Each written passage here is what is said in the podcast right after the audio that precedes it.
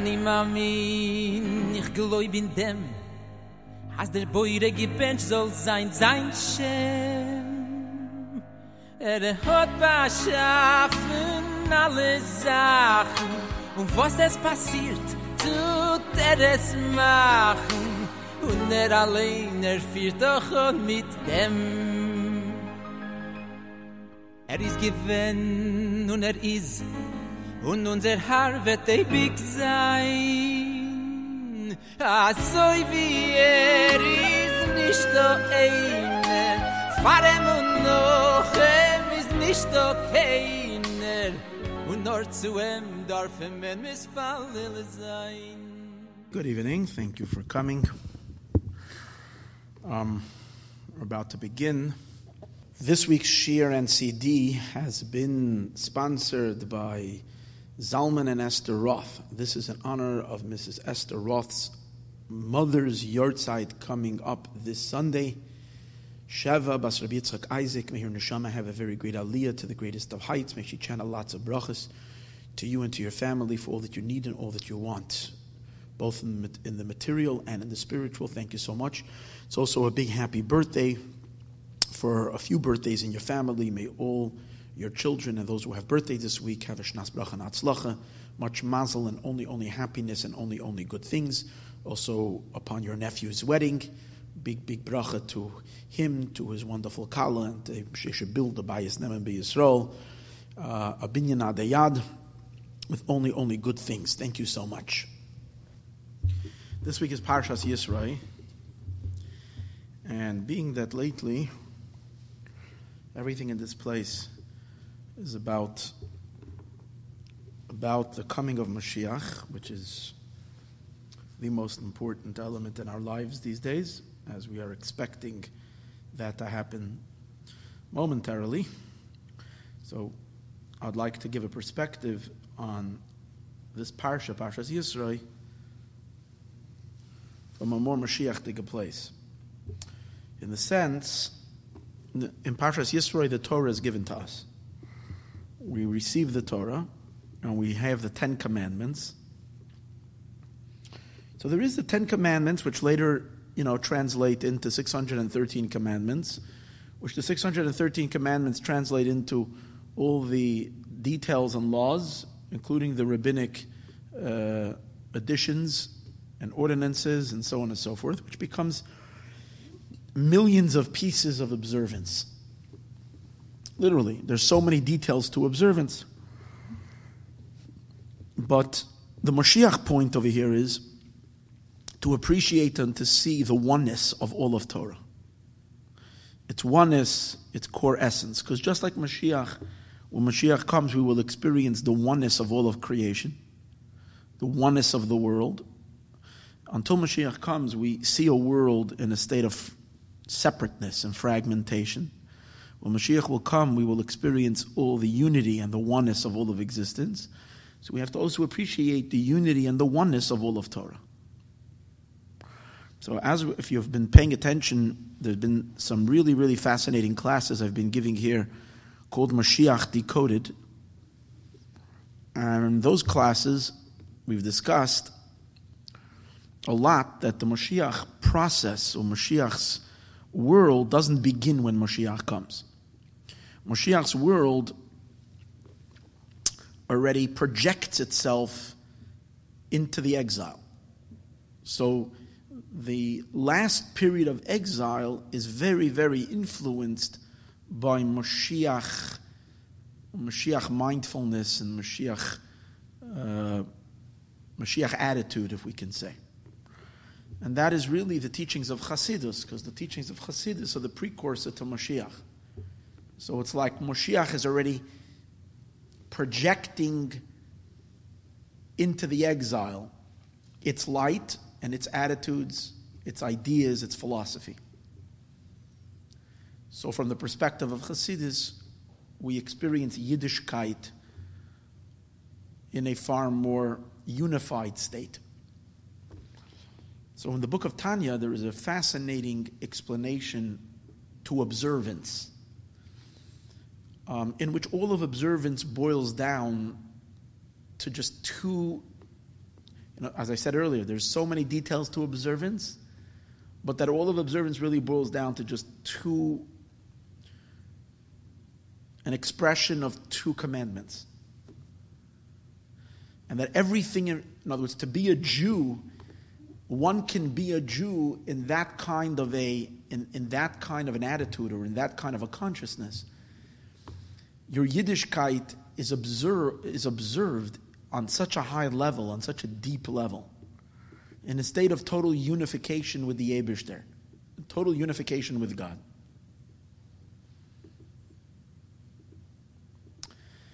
This is based on the idea that the Talmud tells us that even though God gave us Ten Commandments, we only heard two of them directly from Hashem. The other eight commandments um, we heard from Moshe. And then later we heard from Moshe after the Ten Commandments. We heard from Moshe later another, the rest of the commandments. So 613 commandments minus 2 is 611. So altogether, we heard from Moshe Rabbeinu 611 commandments. That's why Chazal say, the pasuk says, "Torah tziva lanu Moshe." Torah Moshe commanded us. Torah is gematria 611. The numeric value of Torah 611, because Moshe taught us Torah, and God taught us the first two commandments. So here's the question: If we are capable of learning the entire Torah from Moshe, so why did Hashem have to give us the first two commandments? And on the other hand, if it's important that we hear the commandments directly from God, so why are we listening to the 611? We're hearing it from Moshe. What's the reason for that? If we're supposed to hear it from Hashem, we should hear all the commandments from Hashem. And if for whatever reason we can get by by hearing it from Moshe, so why couldn't, why shouldn't we uh, hear? Uh, why did we hear the first two commandments from Hashem? And it can't be that it's just because God wanted to give us an opportunity to also have a direct communication with Him. Then it has nothing to do with Torah. Then Hashem could have spoken something nice to us, told us something really beautiful. It, the Torah is given to us by Hashem. That means we have to hear the Torah from God. If we have to hear the Torah from God, then why don't we hear the whole Torah from God? How can we compromise? And the answer to that is, based on what it says in the Zohar, that the Ten Commandments really include the entire Torah.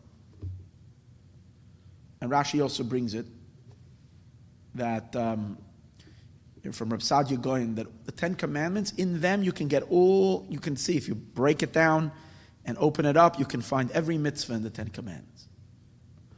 But in truth, that's what it says in Rashi, and that's what it says in the Zohar over here. Now it's brought from the Zohar more that really all of the commandments, I didn't see it. I'm, I, am looking at the place where it referenced me in Zohar. The Zohar says over here, Tanir Rebbe Lazar, Be'ilan Eser Amirin, and these Ten Commandments, is Gelufa Kol Pekudei is engraved all the mitzvahs of the Torah. Gezerin, all the decrees, Va'anchin, and all the punishments, Dachyon, whatever is pure, and Masa'ava, whatever is impure, Anfin, all the branches, V'sharoshin, and all the, all the, all the roots, Ilan and trees, Unatian, and all plants, Shmaya va'ara, heaven and earth, Yama v'tahoima, the sea and the, and the uh, everything is here. Why? Because the Torah is the name of God, and it's and it's embedded in the Ten Commandments and so forth. So here it says the Ten Commandments. But he brings, and I didn't get a chance to find that in the Zohar as well, that really all the commandments are included in the first two commandments. The, the Dibur, the commandment, Anoichi, I am God, your God, includes within itself, it's all the commandments. And lo yilacha, you shouldn't have any other gods besides me, includes within itself all the prohibitive commandments. So the positive commandments in the sense that Hashem is looking for us for an action, what we call mitzvas aseh, things that we ought to do, like giving tzedakah and uh, saying the Shema or things like that. So these are eating matzah, a positive commandment. So these things are all included in the mitzvah, I am God, your God thou shalt not do so and so, that were included in the prohibition you shouldn't have any other gods. Which means something very, very important. Not only is it, is it a foundation, that of course I can't eat matzah if I don't believe in a God who's commanding me. Why, why am I eating matzah? I'm eating matzah because it's a commandment of, on Pesach. It's Hashem's commandment. But if, if I don't believe in God, chas v'shalom, so who's the commander? Who, what is not shayach mitzvah? But it's not just that. So that would mean that it's a foundation and it's a base for all the other mitzvahs. But we're saying that it actually includes all the mitzvahs are included in I am, I am your Hashem. In that amunah, in that faith, in that acceptance that I am God, your God, is included all the mitzvahs. And every mitzvah is an expression of I am God, your God, in truth. Every positive commandment. And every prohibition, the Torah is telling us don't do that prohibition because if you do that prohibition, you will be having another God other than me. So it's not like, okay, this is the, this is the big sin, and from if, if, if you're not careful with this, you can come to all the other sins. It's that actually all the sins are included in this sin, and every sin, God forbid, something that God says don't do, is actually a violation of having other gods. So that's what it says in Zohar. So really, in truth, we ask the question: Why did we have? Why did we hear? Why didn't we hear the whole Torah from God? The answer is we did hear the whole Torah from Hashem. We heard the entire Torah in a nutshell. When Hashem said, "I am God, your God," and when He said to us, "You shouldn't have any other gods," He gave us the entire Torah. That is the whole Torah. The rest is really explanation. So that we can hear from Moshe. Moshe is already, just like we find the entire Torah Shebaal Peh, we know every chidush, every novel idea that someone is going to is that, that, that, that is going to be extrapolated. And, and if you give a, if you learn Chumash and you have a pirush in Chumash and it's a correct pirush, then Hashem, it's all there in the Torah that God gave. It's just that you discovered it. Like it says, Kol Talmud Vasik Asad L'Chadish. Everything that a student is going to be machadish, is going to come up with an, an, innovative idea in Torah, but it's true. It was nitna Moshe Messina. It was given to Moshe. It doesn't mean that God explicitly said every single pirush, but it's contained. That too is meant, it's contained, and it's embedded in the Torah. So just like that too is embedded in the Torah, the entire Torah is embedded in these two commandments. So Moshe can't give us the Torah. God has to give us the Torah. The Torah comes from Hashem to us. But what does Hashem have to give us? He gave us the entire Torah. By giving us the two commandments, He gave us the entire Torah. It's as almost as for Hashem, the Torah is just two commandments. As the Torah gets turned around from Him to us, it's like when you give something to someone, you're turning it over. So when Hashem is emanating the Torah from Him, it's just two commandments. But when it's being handed over to us and we're receiving it, we're receiving it as 613, plus later all the aspects of details and details of details and details. This idea that the Torah coming from God is only one, but the Torah as it is being received by us is many. It states so in in um, Maharsha. Maharsha Shmuel Eidels, over here in Mesechtes Makos, Daf Chof Gimel, page 23, Omid Beis, the Maharsha says, Aval Inyan, the idea, it's all the way in the end of the page of the Maharsha, the first column. Aval Inyan Kamosha Kosiv, Shenosam Lanu HaKadosh Baruch Hu Taryag Mitzvahs, Hashem, Hashem gave us 613 commandments, Shesal Lavin, 365 prohibitions, Viramach Esin, and 248 positive commandments, Ubaha Riboy Mitzad HaMakabel, the, multi, the multiple element of it, the fact that it's many, that's because of the recipient. Because from this, on the part of the giver, which means on Hashem's end, Baruch Hu, blessed is He, Kulam mitzvah achas. They're all one mitzvah.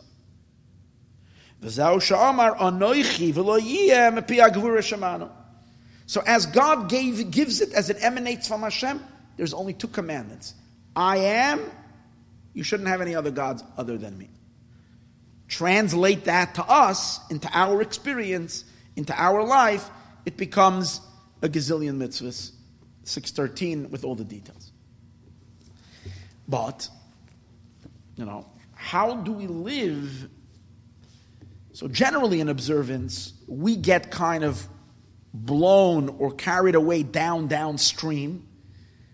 And it's very, very, and, and, generally, observance becomes about observing this and observing this and observing this and observing that and this. And we are millions of millions of miles away, or we can say light years away from the I am God, your God, and thou shalt not have any other gods besides me. Because we're busy, you know, doing the details. And we're totally even not even hearing, I am God. Of course, a Jew fulfills that mitzvah too. You ask a Yid who's very, very from, do you believe in God? Yeah. Do you believe in any other God? No, I don't. But the person is not in a state of mind at that moment that they're, that they're receiving the I am God, your God, and there's no other God besides me. And that is what's expressed in all their observance. Comes the Alter Rebbe, Reb Shneur Zalman of Liadi, and chapter 20, 21, 22, 23, and 24 in Tanya, five chapters, maybe, yeah, 20, uh, yeah, 20, 20, 24, 25, maybe five to six chapters in Tanya, in which he explains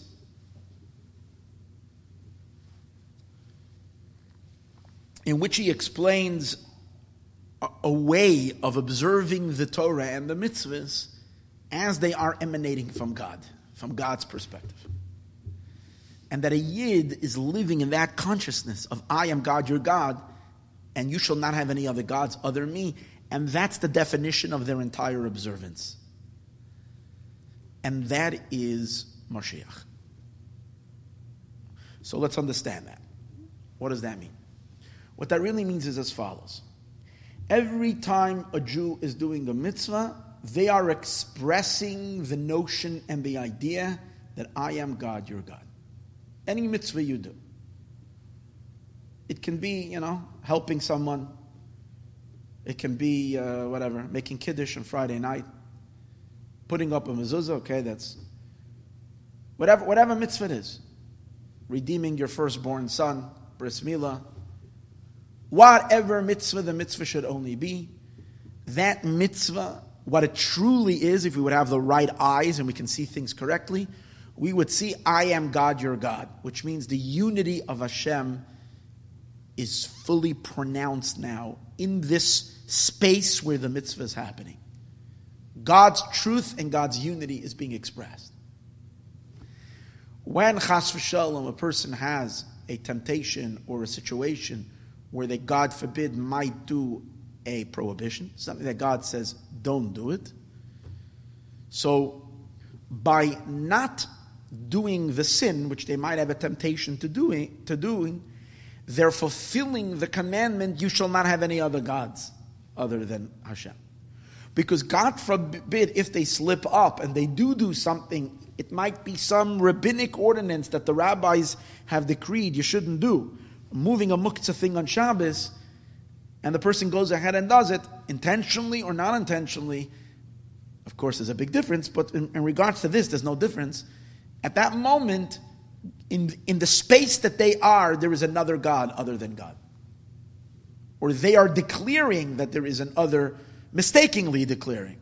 So they're living in this absolute impossibility, and therefore, in a sense, they are right now not even existing, because that space of that illusionary existence that there is something other than God obviously is only an illusion, but that means that this person has, God forbid, entered into that illusionary existence, and therefore, for all practical purposes, they're not alive at that moment in that action. Or the piece of them that's involved in that action is sadly not alive, not being, not just not alive, not in existence, because they're demonstrating existence other than God and to demonstrate that there is another God. Now, how do we make sense of that? But the beautiful thing about this is when you live Yiddishkeit this way, then you're living your entire life not about, your Yiddishkeit is not about, you know, I want to be a good person, I want to get Olam Haba, I want to achieve something, I want to do something. It's about either you're living with the abs- either you're living in truth or you're living in lies. That's what it is. So to either you're being truly alive, and truly alive means you're accepting within yourself, you're, you're, you're acknowledging and living in the emes and in the truth of God's existence. And then your existence is not a contradiction of God. Quite on the contrary, you're a conveyor. You're a, a conduit and a conveyor in that action and in that experience, in as much part of you that's involved in that mitzvah and that experience. It's expressing the, the truth of God, Achdus Hashem, the unity of Hashem. In a sense, at this moment, you have dissolved into being Him. Your limbs and your body are Him, and that's the truth because there's nothing but Him. So you are included in God's existence. Or Chas v'shalom, one can dissolve into this biggest myth and lie of non-existence, of, of other, otherness other than Hashem, and, and, and, and, and, and that's Avodah Zarah. And, you're, and that means that every moment of a Jew's observance is not about being something or ha- getting something. It's about the ability that Hashem has given each and every one of us to express God's truth to the fullest emes. Wow. That is so much higher, so much deeper, infinitely higher and infinitely deeper. So let's now try to explain how does this work. Let's make logic out of this. So it's based on the concept, on the idea that we say that Einoid Movadai. There's nothing but Hashem. This idea, this notion that Einoid Movadai, there's nothing but Hashem, is you, the way it's usually understood. The idea of Shema Yisrael, Hashem Elokeinu, Hashem Echad, and Hashem is one. Without the deep teaching of the Baal Shem Tov without the deep understanding of the Baal Shem Tov, in Achdus Hashem, the unity of God, one's understanding and appreciation of Hashem Echad means there's only one God. Not to chas v'shalom believe that there were many creators. There's only one creator. The Baal Shem Tov revealed, because the Baal Shem Tov is already the beginning of Mashiach, in a sense, he is the soul of Mashiach. And therefore, he comes to reveal a much higher truth about existence. That's what Mashiach is. Mashiach comes to enlighten the world with a deeper consciousness, with a deeper awareness. And what is that? To see the emes, the truth. What's the truth?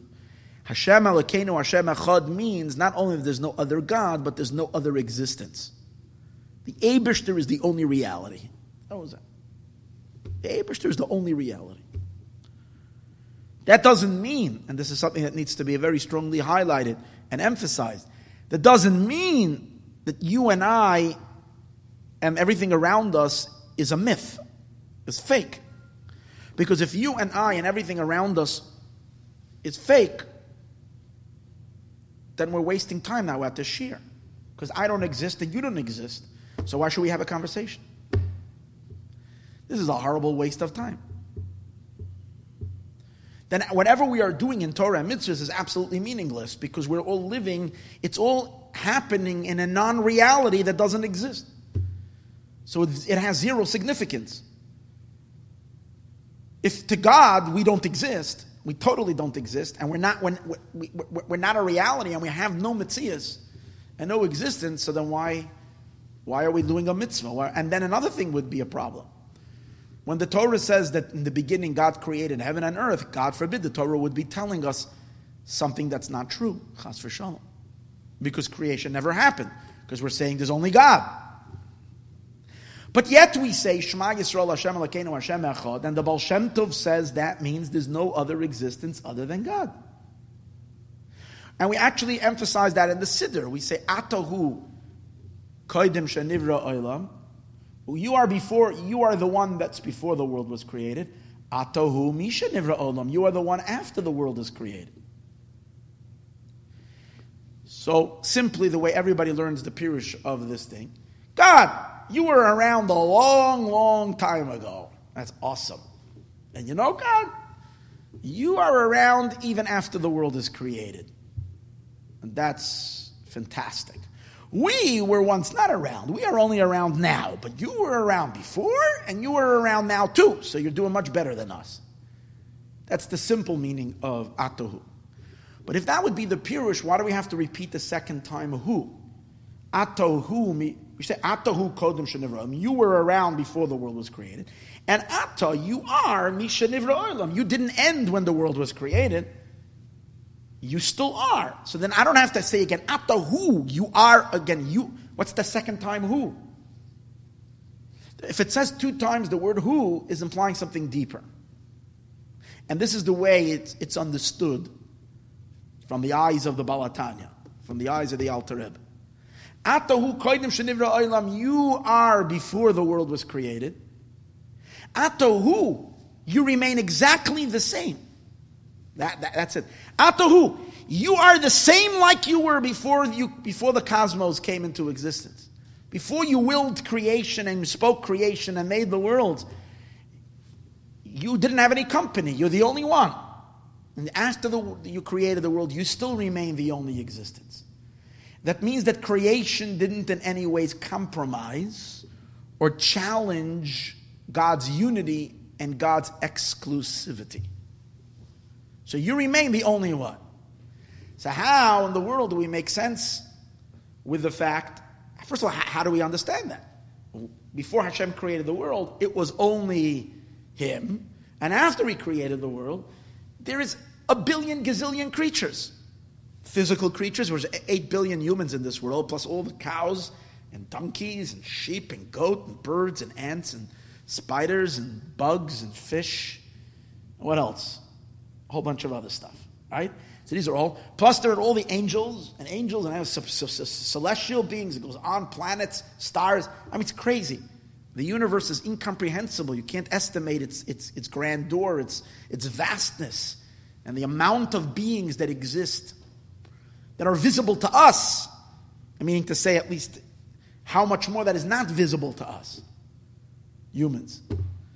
So what do we mean that you're the, sa- you're the same?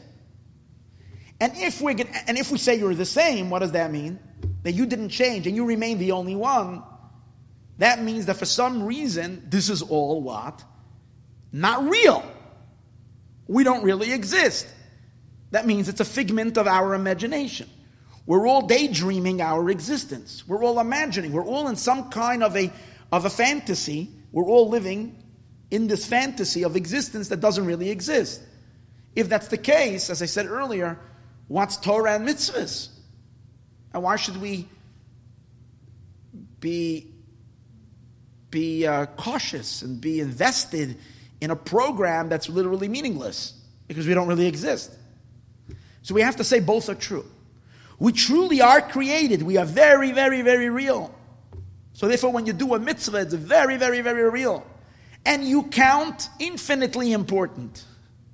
Because God wants you to do a mitzvah. That means you have to be. But at the same time, God is the only one before He created the world. And He's not only almost the only one after He created the world, He's exactly the only one, just as He was before He created the world. With the same way, He is just as strongly the only one after he created the world. So that creates us, that brings us to a real predicament. And what I should really do is end the share now and let you think about this for a week. And see if you can come up with a resolution. How this is a paradox. This absolutely doesn't make any sense. How can we be, can the worlds truly be created, and at the same time, God remains the only being after He created the world? So, to understand this, is chapter 20, 21, 22, mainly those three chapters in Tanya. And I'm going to do a very, very, very brief, brief synopsis, but I, w- I would recommend everybody to read them carefully and learn this. Today you have good English translations, and you're able to learn it, and books that explain it. This is awesome because it's what this really does to every single person that learns it. This, and you, if you understand this and comprehend it, really, and this is really the Mittler Rebbe, the, the, the second Chabad Rebbe says that this is literally the entire purpose of our existence, to understand this. To understand this concept. And when we say to understand this, okay, you learn it for, for you could, how long does it take to learn it? If you have a good head, you can do it in a few days. And if you're, if you're, even if you're not the smartest of peoples, you can do it in two weeks or in three weeks. Nah. This is, this is enough for lifetime thinking. to ponder this, to think about this daily and daily and daily, and to experience it in a deeper and deeper and deeper and deeper and deeper way, to the point that you literally start living in divine consciousness. And you become literally included in God. That's how, because your entire reality. But this creates a tremendous, what we might, uh, paradigm shift. Our entire sense of existence switches if we can assimilate this concept and this idea.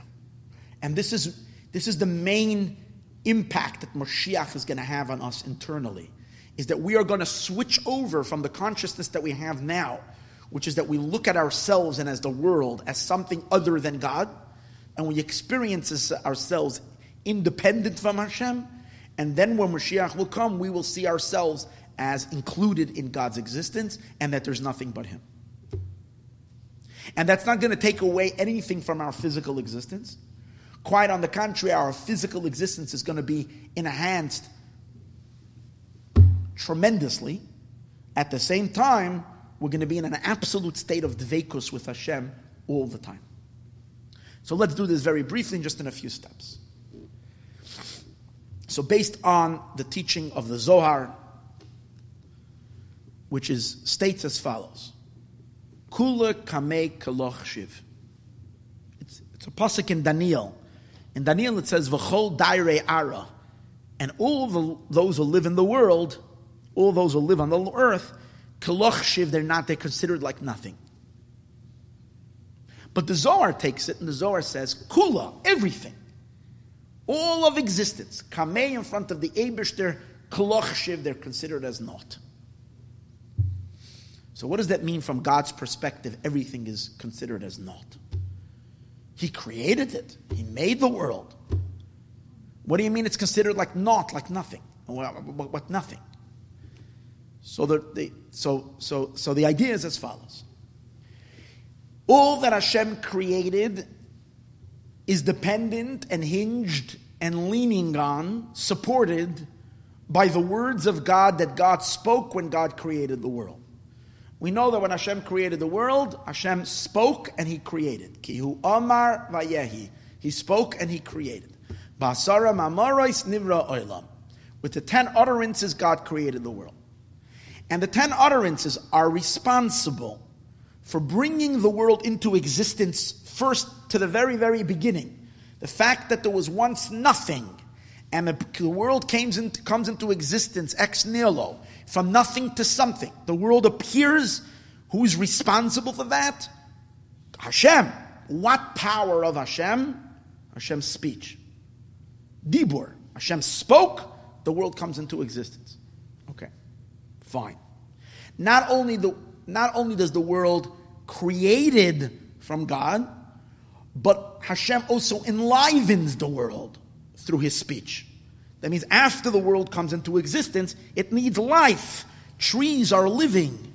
The world is alive. Every creature is a living, as a is has the world is the galaxies are moving. Everything is in a state. The world is not dead.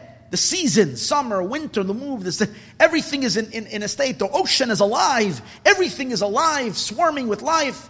That power of life, if we might say, the electricity that keeps everything going, again, is what? The Word of God. So the Word of Hashem brings it out into existence. And Hashem didn't use any material to create, He created it only from His words. So everything is taking its entire beingness from Hashem's word.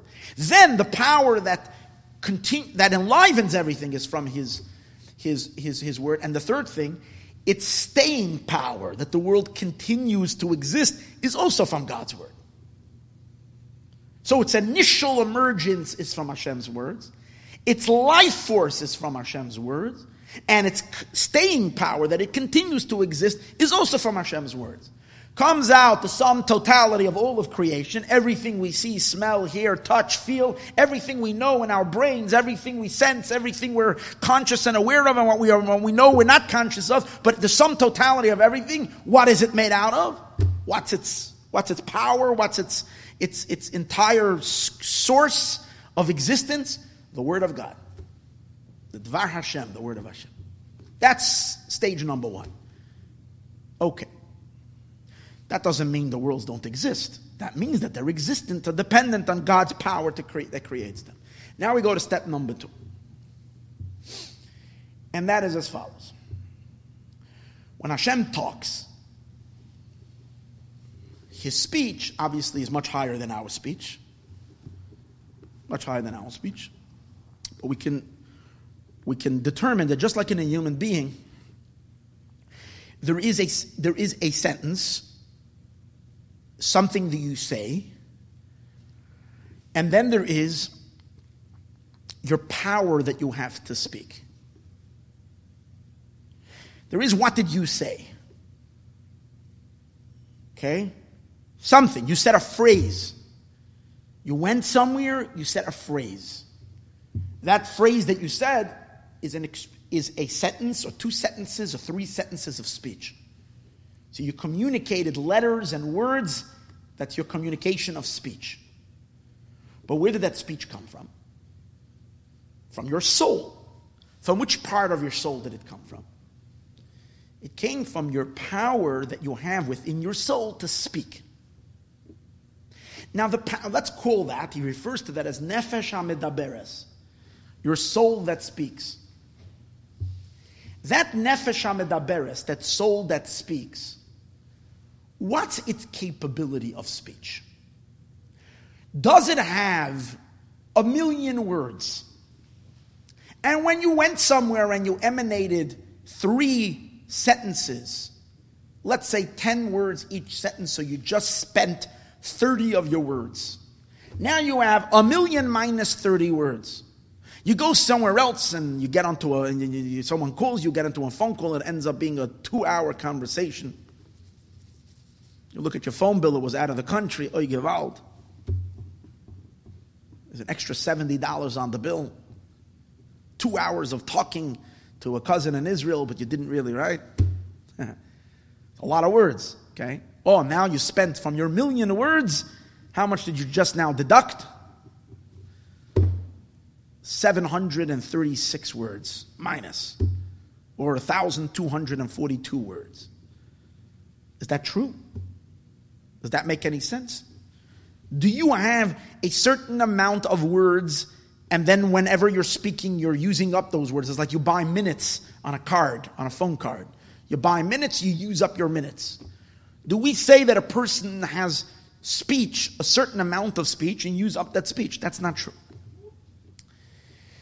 Even though there's only a certain amount of speech that a person is going to speak in their lifetime, depending on how long they're going to live and how much they talk. But that's a problem in terms of the soul being in the body. But the soul itself, that's a spirit that doesn't die, and it has a power to speech, to speak. How many words can it say? Infinite. It has no end. It's a machine that can produce never ending. There's no amount, infinite amount of sentences and words it can say. If, I, if that's the case. What's the value of one phrase that you spoke compared to your infinite ability to speak endless amount of words? What's the value of that sentence?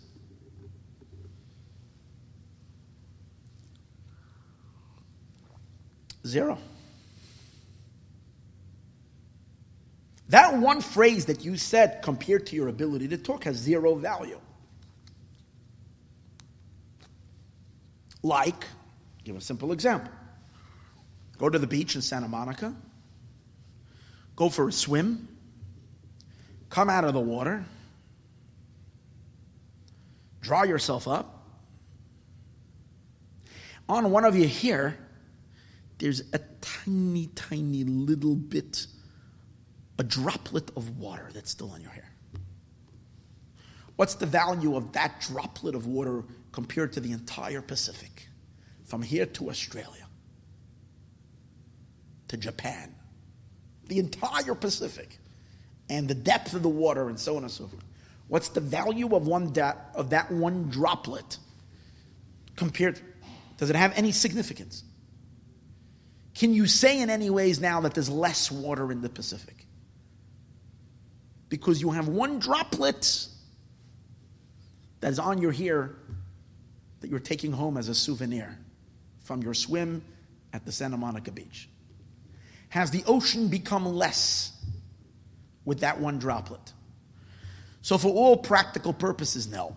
No one is going to complain that, oh my, people shouldn't swim in the ocean because we're going to drain the ocean soon. Because all the people that are coming out and they're wet, they're going to bring, even if it's the summer and everybody goes to the beach, all of Los Angeles, and everybody swims in the water and everybody comes out wet and everybody has a whole bunch of drops on all their hair. We're not going to empty. It's not even going to be a dent of a dent of a dent of a dent. No one is ever going to notice that the Pacific lost that water. And let alone only one droplet. Now let's go back to the speech. If you have an infinite ability to talk, so what's the value of that one phrase? What's the value? Nothing. The truth is, it's not such a perfect example. Because the ocean doesn't have infinite amount of drops. The ocean has a lot of drops. Think about how many of these tiny drops is there in the ocean. I'm not talking about a lake or a big lake. I'm talking about the Pacific Ocean. How many drops? Oh, enormous. You can't, you can't, you can't estimate. But after everything is said and done, the ocean is made up from a certain finite number of these amounts of, of tiny drops.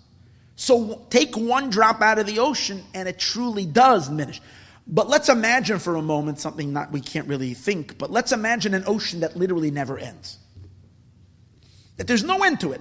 Even if you're going to travel a gazillion years on, a, on a, one of those planes that float, seaplanes, and go a gazillion years and you're never going to get to the other end of the ocean.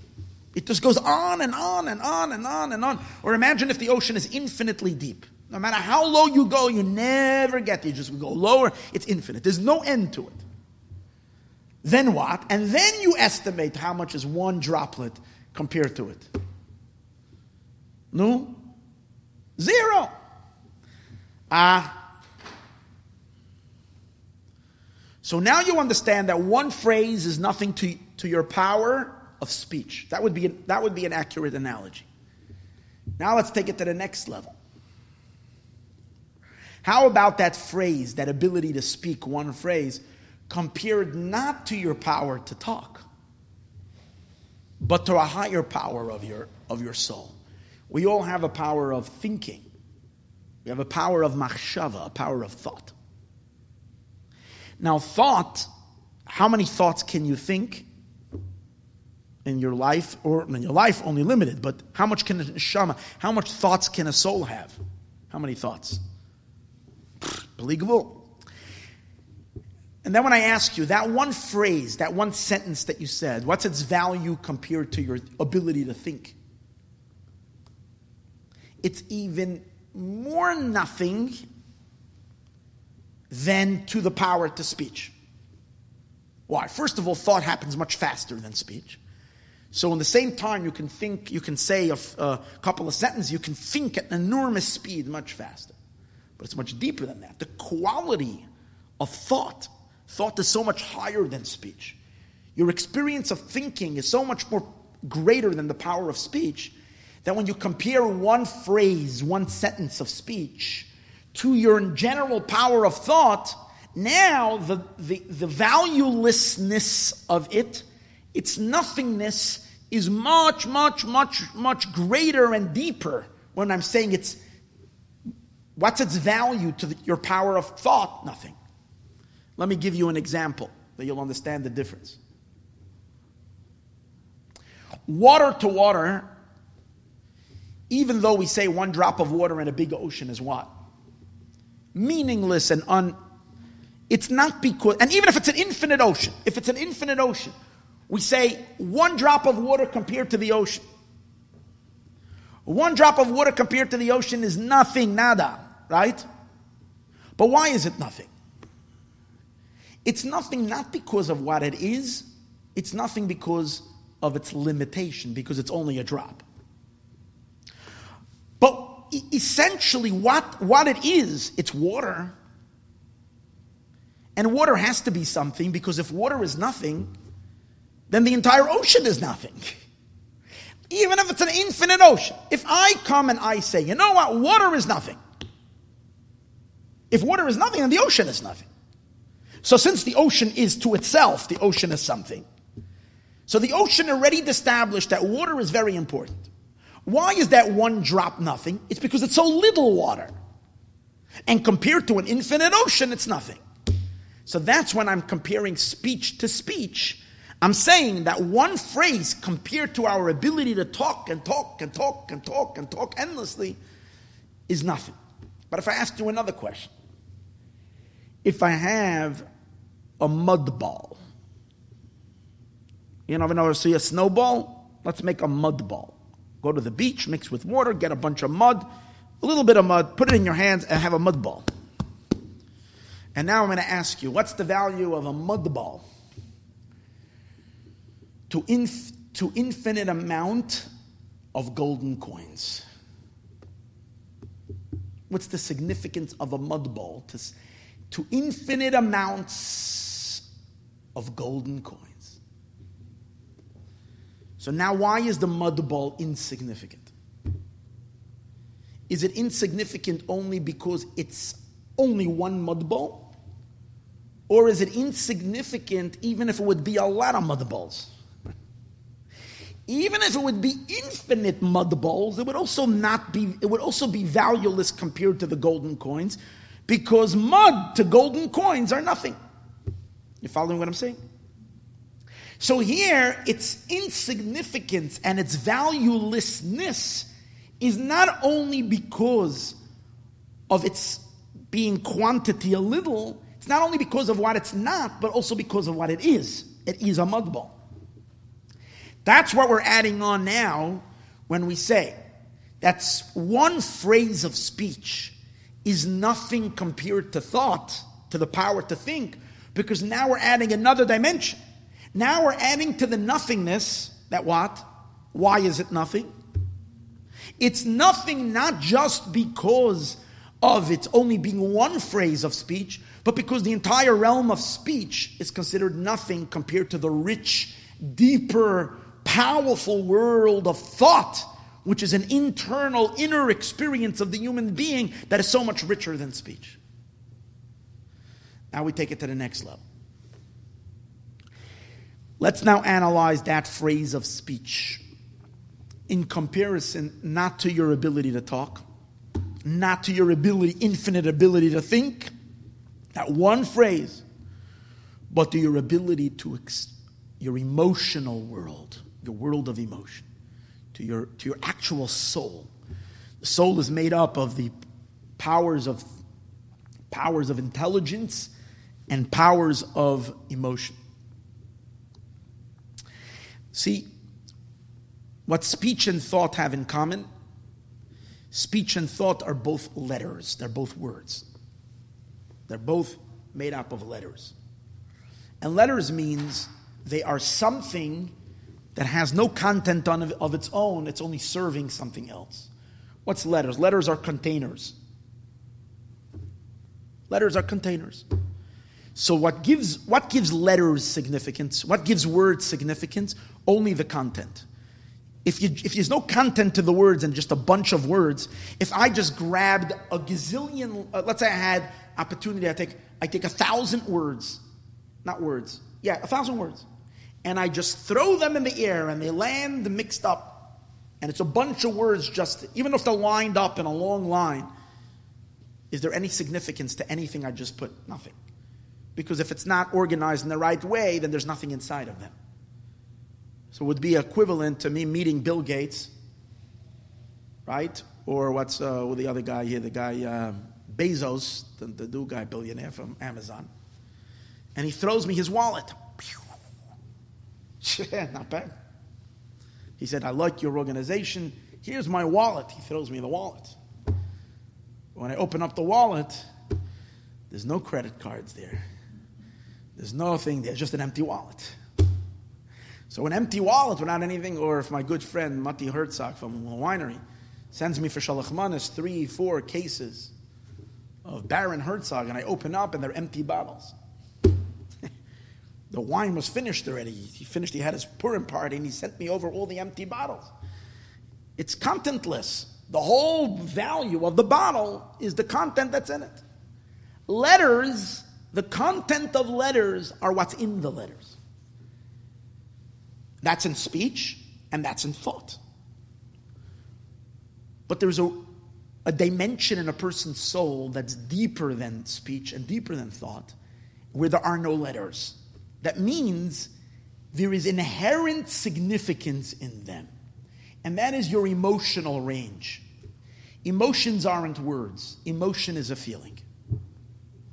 So when you're feeling an emotion towards something, a love, you're feeling an attraction, a love towards something, initially when you feel that love, you're not, even though you have to think it, but you're not really hearing any letters. You're just feeling a, an excitement and a pull and a, and, a, and, a, and, a, and, a, and, a, and a craving and an attraction to something. What's the proof to that? You don't love in a specific language. You know? If two people love spicy chicken wings, sorry for making everybody like hungry, but okay. If two people love spicy chicken wings, are you going to say that this person is loving spicy chicken wings in Spanish and this person loves spicy chicken wings in English? The love doesn't have language. The love is a pull. Two people loving spicy chicken wings, it can be in every language and it's the same feeling. It's a feeling of, I want that, I'm drawn to that.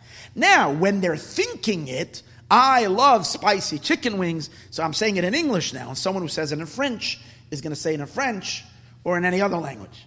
That's already the letters that you're applying, that's the thought of it. But the actual experience of the emotion is a pure energy without any letters.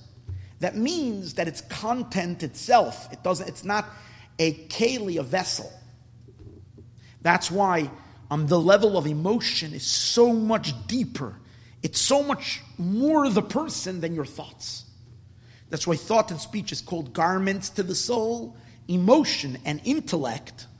In intellect, it's a little hard to sense because every time you, you have an idea, you already you, we, we, we confuse intelligence with thought. Because every time, we every time we have any intelligence of an understanding of something, we're always thinking words. But it's not really that way. Because you can take the same concept and the same idea and say, in other words, you can throw all the words off, all the words off and create new words for the same concept, completely new words. Because the concept, which is an energy, it's, it's an idea, is not words. It's the way we process it in our minds, we crunch it through our brains with letters, but essentially it's not letters. So the world of intellect and the world of emotion is above words. And if I ask the question, what is the value of that one sentence compared to your essential being, your entire soul that has this infinite deep emotion and endless emotion and endless intelligence? Compared to that, again, that, that your soul has a lower tail end of your soul that can speak. That's the tail end of your soul. And that power that can speak can speak infinite amount of words. And now it expressed itself and said what? One phrase. What's the value of that one phrase compared to your very being of, of self? What, what significance does it have?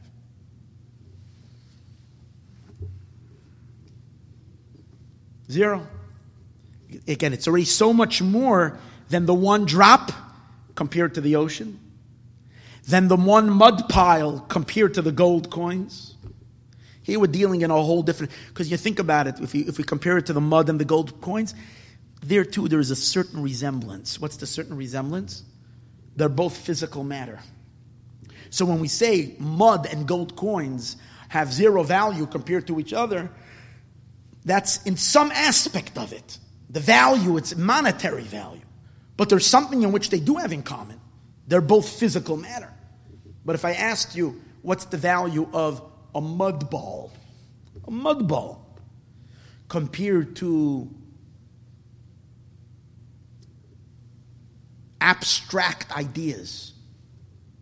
Abstract ideas.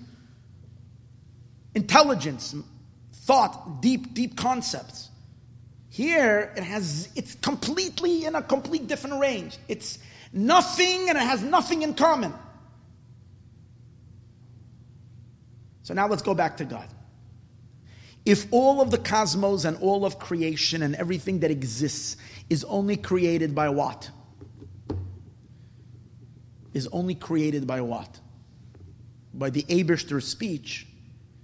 And that's one phrase that Hashem emitted. One phrase that Hashem spoke, which is nothing compared to God's ability to speak infinite, endless other phrases. And that power to speak and to express himself is beli gvul and beli soif. And Hashem is, Hashem is way beyond Hashem's power of speech. Hashem also emanated a power of thought, which is higher than Hashem's power of speech. To the power of thought, what's the value of that one speech, which contains the cosmos, which creates all, which in that power of speech lies all of creation? Zero. And what's the power of that compared to the higher elements beyond God's thoughts, to Hashem's essential emotions, the sphirot themselves? And then if we go higher, to Hashem as He is beyond the sphirot, psh, nothing. So what's the value of all the worlds to God? Literally nothing. So from this perspective, if I am to say like this, if you're alone in a room, and you call someone and you say you went on vacation, and you call someone and you say, wow, this beautiful, beautiful beach home. Unbelievable, and it's a mansion. And I have the whole house to myself. Have the whole house. I stand over here, I see the most magnificent sunset, and it's a beautiful six bedroom house, and there's a living upstairs, and a dining room, and a swimming pool, and a tennis court. And a, unbelievable, this is much a palace in a state. He said, I have the whole thing to myself. I'm here alone. Maybe you want to come visit me.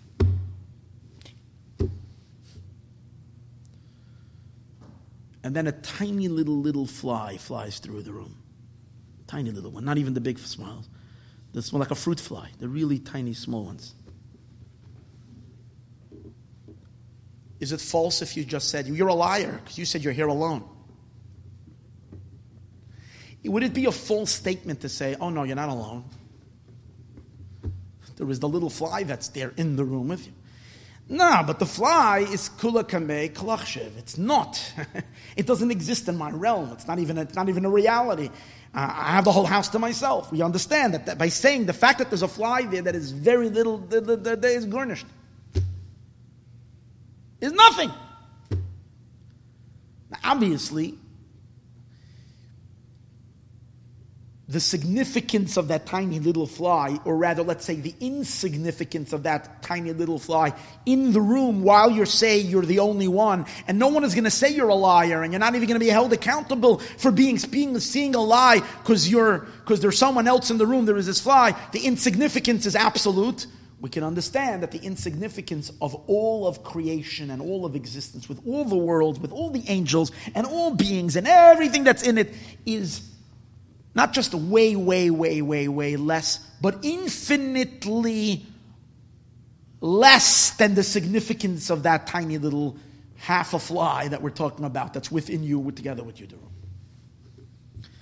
So really, what are we what are we giving a shiur on today? I forgot to say this at the beginning. This class is going to teach us all how nothing we are. Exciting, no? But here's the thing the nothingness, the more nothingness we become, the more we can just let go and allow ourselves to be swallowed up in what? In Hashem's truth. And we just have to, can't be so tight. When we're rigid and tight and stuck up in ourselves and we're not letting go, then we're living in this, in this peep squeak nothingness of existence that parades around, that thinks it's something, when instead leave go and just become part of Him, be Him. Instead of being you, be Him. Right? But the mushal of the fly is still not the best mushal. This is chapter 20 in Tanya. In chapter 21 in Tanya, it takes it to the next level. Because if you really, really, really, really, really, really, really, really, really, really, really take a microscope, and if you really shine upon the house that you're in, this big house, and you shine upon what? a telescope or whatever, some type of a big magnifying glass, and you shine it right on that tiny little fly that's teeny weeny schweeny nothing. And suddenly this fly becomes this super mega eagle that's flying across the room.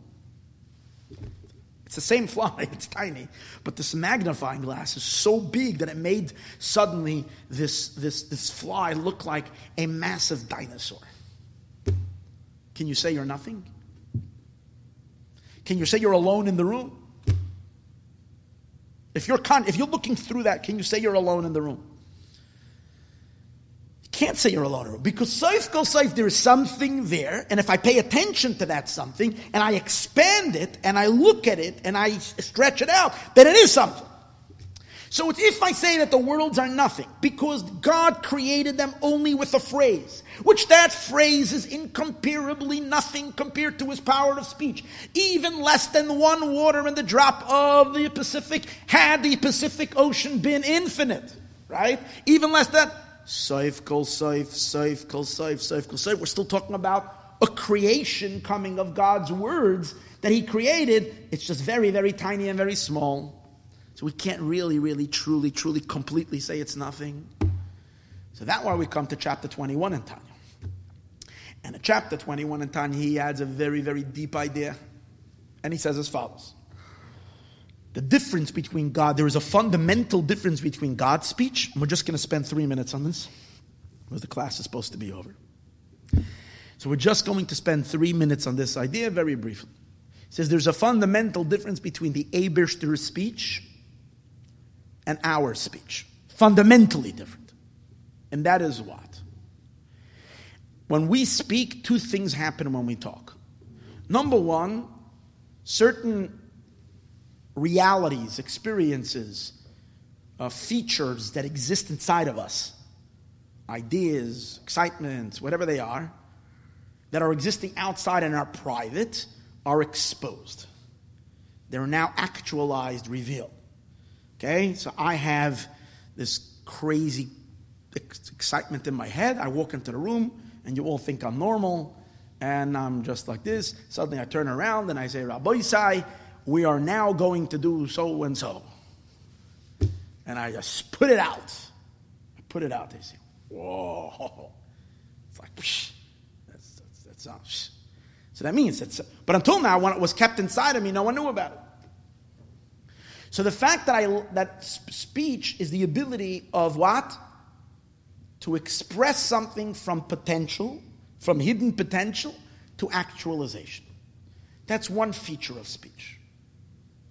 The second feature of speech is while I am taking something from my inside world and putting it to the outside world, a second feature of speech is that the words that I am speaking exit me to the outside. In other words, the way they become known to you is by disconnecting from me and moving to the outside. Think about this. These words that I'm, that I'm actually speaking right now, 20 minutes ago, before I got to this part of the shiur, they're part of me. Part of my preparation for the class. Okay, two hours ago, I was sitting and learning this and preparing it, and these words are inside of me, let's say. Now, what's happening to these words? They're going out. They're going out, they're being spoken into the. So it's like an energy, it's letters, it's breath, it's that was that's inside and now it's put out. It went out. So it left me to the outside. Doesn't mean that I don't know the concept anymore, but the words themselves left me. These words became an independent something to the point that you can record it and take these words away. So you see, it, the words are exiting and leaving. By Hashem, in his speech, his speech only has one of these characteristics and not the other characteristics. It has one characteristic is that it has the characteristic of speech that things that are hidden are now being revealed, openly manifest, revealed.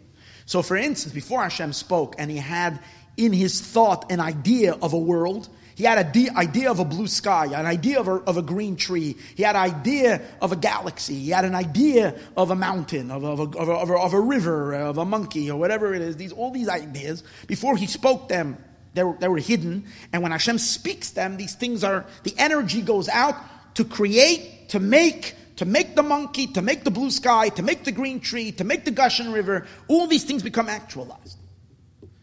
But here is the difference between God's speech. Different than our speech. By our speech, these words that we're speaking are leaving us to go out. And that's the only way you become aware of it when it leaves us. By Hashem, the words never leave him. So they remain completely inside him, part of him. These letters never left their source. So if these letter never, never, never left their source, it's as if these letters were never spoken. Because the letters, before they leave their source, what happens? Think about it. Any phrase that any person says, before they spoke that phrase, where was that phrase?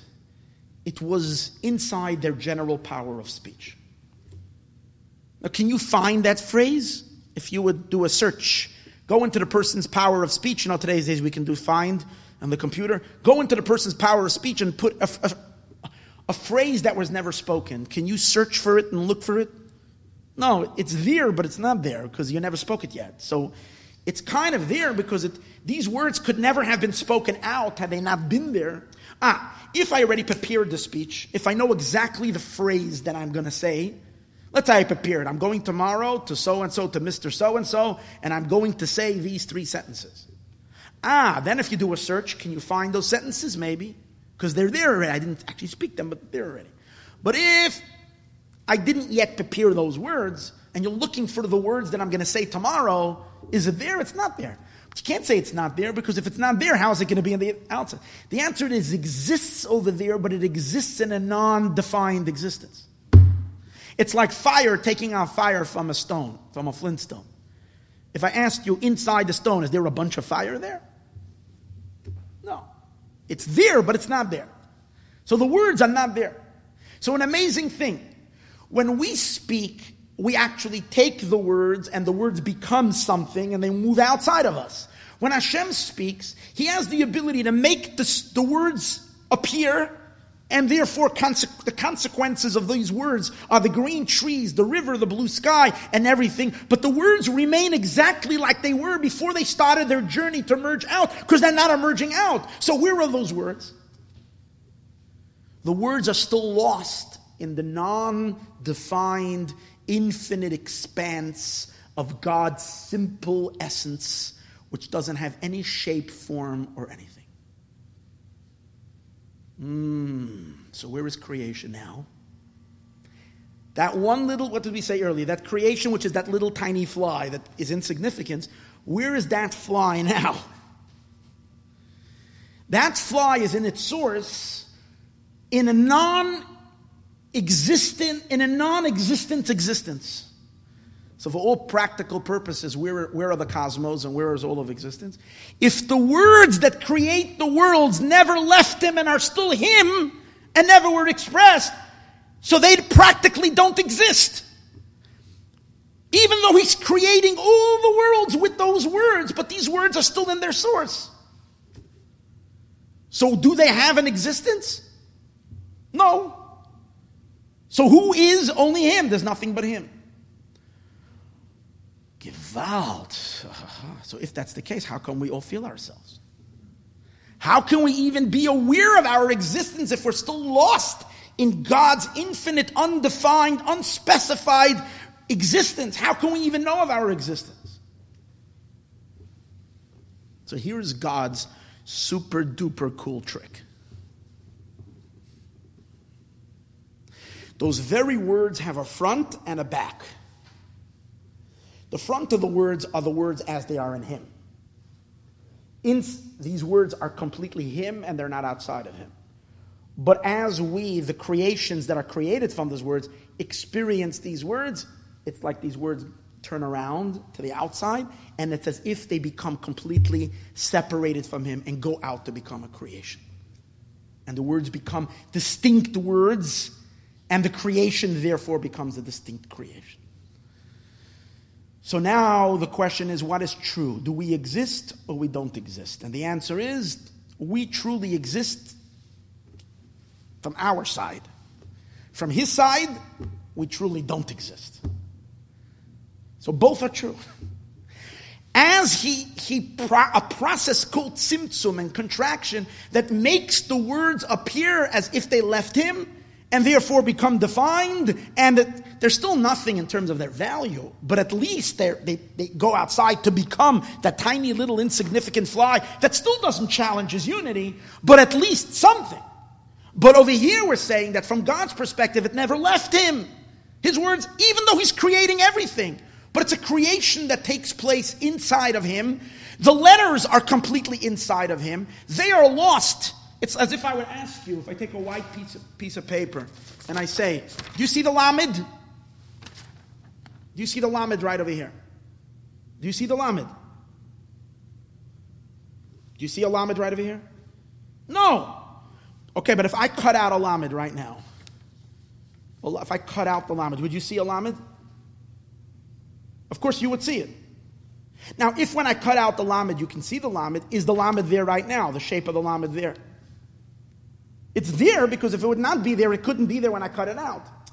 It's there, but, but, but it's not existing independently. It's existing as the, as the plain sheet of paper. So think about all the words that God spoke, that He creates the worlds of the cosmos. To Him, they're still inside that plain, simple sheet of paper, never emerged into anything. They're still Him. So therefore, it's only Him.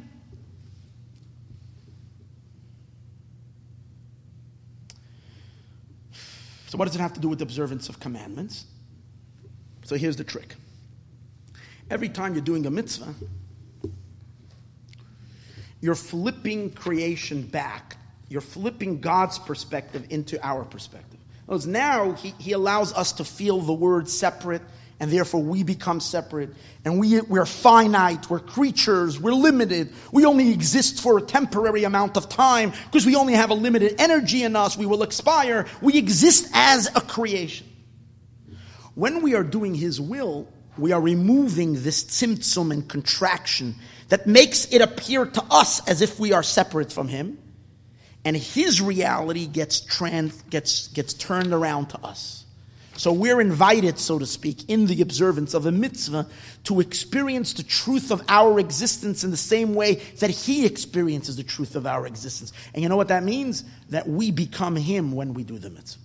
And therefore, whenever we're doing a mitzvah, we're expressing, Anoichi Hashem Elokecha, I am God, there's nothing but Him. Our parameters of existence that to a certain degree block the truth that there's nothing but, uh, but God dissolve in every mitzvah that we do. 613 mitzvahs or 248, you get to express it in every facet of your being that you're nothing but Him. And that means you, you become Him and He is eternal and forever and absolute. You are eternal, you are forever, and you are absolute because you are Him. That's the 248 commandments. 365 prohibitions, the, we didn't get a chance to really go into that place, is where he explains that this separation that Hashem created for the entire world to feel separated from God becomes extra, extra, extra intense when God creates the creatures that work against him. What we call Sitra Achra and Klippa. Them Hashem creates with such constrictions and with such, such blockages that they become so disconnected from their creative force to the point that they lose all sense that there is even a creator. And they become totally independent beings. Now, you know what means an independent being? Independent from God means literally non existence. So, what means they become actually, that's why we say the wicked are called dead. They're not alive. They have no existence. Temporarily, they're breathing and they're eating and they're you know, doing all the other physical functions, but there's no life there because there's no connection. In other words, the rest of the creation experiences a certain amount of separation, just enough that we should exist, but we still acknowledge a creator. The Klippa and the Sitra Achra, they are created in such a manner that they are so ignorant that they don't even feel that there's even a source that they come from any letters, from any words, there's any God creating them. So they're living in complete disconnect and in complete isolation and in complete separation. Therefore, every time a person, God forbid, enters into their zone by doing something Hashem said you shouldn't do, do not do, thou shalt not do so and so, no matter it could be the smallest thing, don't tell a lie, don't eat so and so. When a person is doing that, he's entering into their space of Klippa space, and then the person is promulgating or expressing the, the, the, the, the lies of the klipa that there is other existence other than God. And that means that the person is now entering into the most constricted tzimtzumim, contractions and blockages, and they're totally blocking the flow from Hashem to them. And in that space, it's as if you're non existing. And that's called idol worship. There is some other existence other than God. You're, a person is claiming beingness other than Hashem. So all of Yiddishkeit boils down. You can either do a mitzvah and dissolve into God's truth, or express His emes in you, in your. That means, again, let's always go back to it. If we say the world is embedded in God, doesn't mean that Hashem didn't express it. Hashem expressed it and made it, but it's still swimming in His infinite light and it's one with Him. As opposed to in, in, in the world that's, that, that, that, that, that the, where the letters go out and they become something already. So in a mitzvah, we're acknowledging, accepting, receiving, and expressing, and becoming part of Achdus, the unity of God, and we are Him.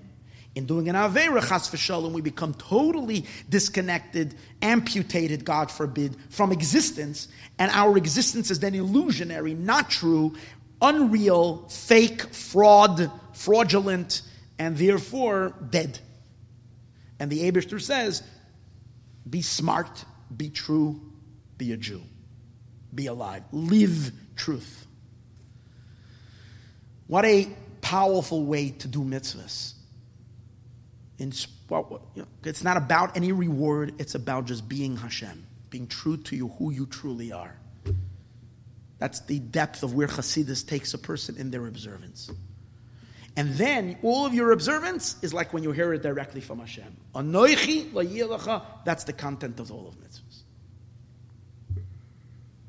That's the Baal Shem Tov observance of Torah and mitzvahs. That's the Hasidic observance of Torah and mitzvahs. And that's the Moshiach observance of Torah and mitzvahs. May we merit that there shouldn't only be concepts, but this should be our reality. Very soon we will open up our eyes and we will see that this is our reality. May Hashem help us to see it now. Was mein Mame hat mir erzählt in wie Hui as Moschiach kommen, fett in Flammen und fett uns vieren in Berjamen und darf geäuf a Papieren den Brief und man wird sehen, mit groß Freid, wie der älter Seide geht. Hu ja rösch je kumen fut ganeiden Und mir wählen mit dem Reiden. Und reden wel in den Nasch von Freien Ei, und als man hört, tot die süße Reden. Und als man den hört und man versteht Oi, von dem wird in Herzen afreit und es sieht sich er wo mer steht und geht. Mit dein ken leugen und fahr und der leugen der beschefer von leugen was geht mit uns und hin. Und hat uns gegeben da glicke lachle und hat uns gelehrt wer soll zu sein allein mit dein ken leugen und fahr und der leugen der beschefer von leugen was geht mit uns und hin. Und hat uns gegeben da glicke lachle Wie soll zu ihr sein.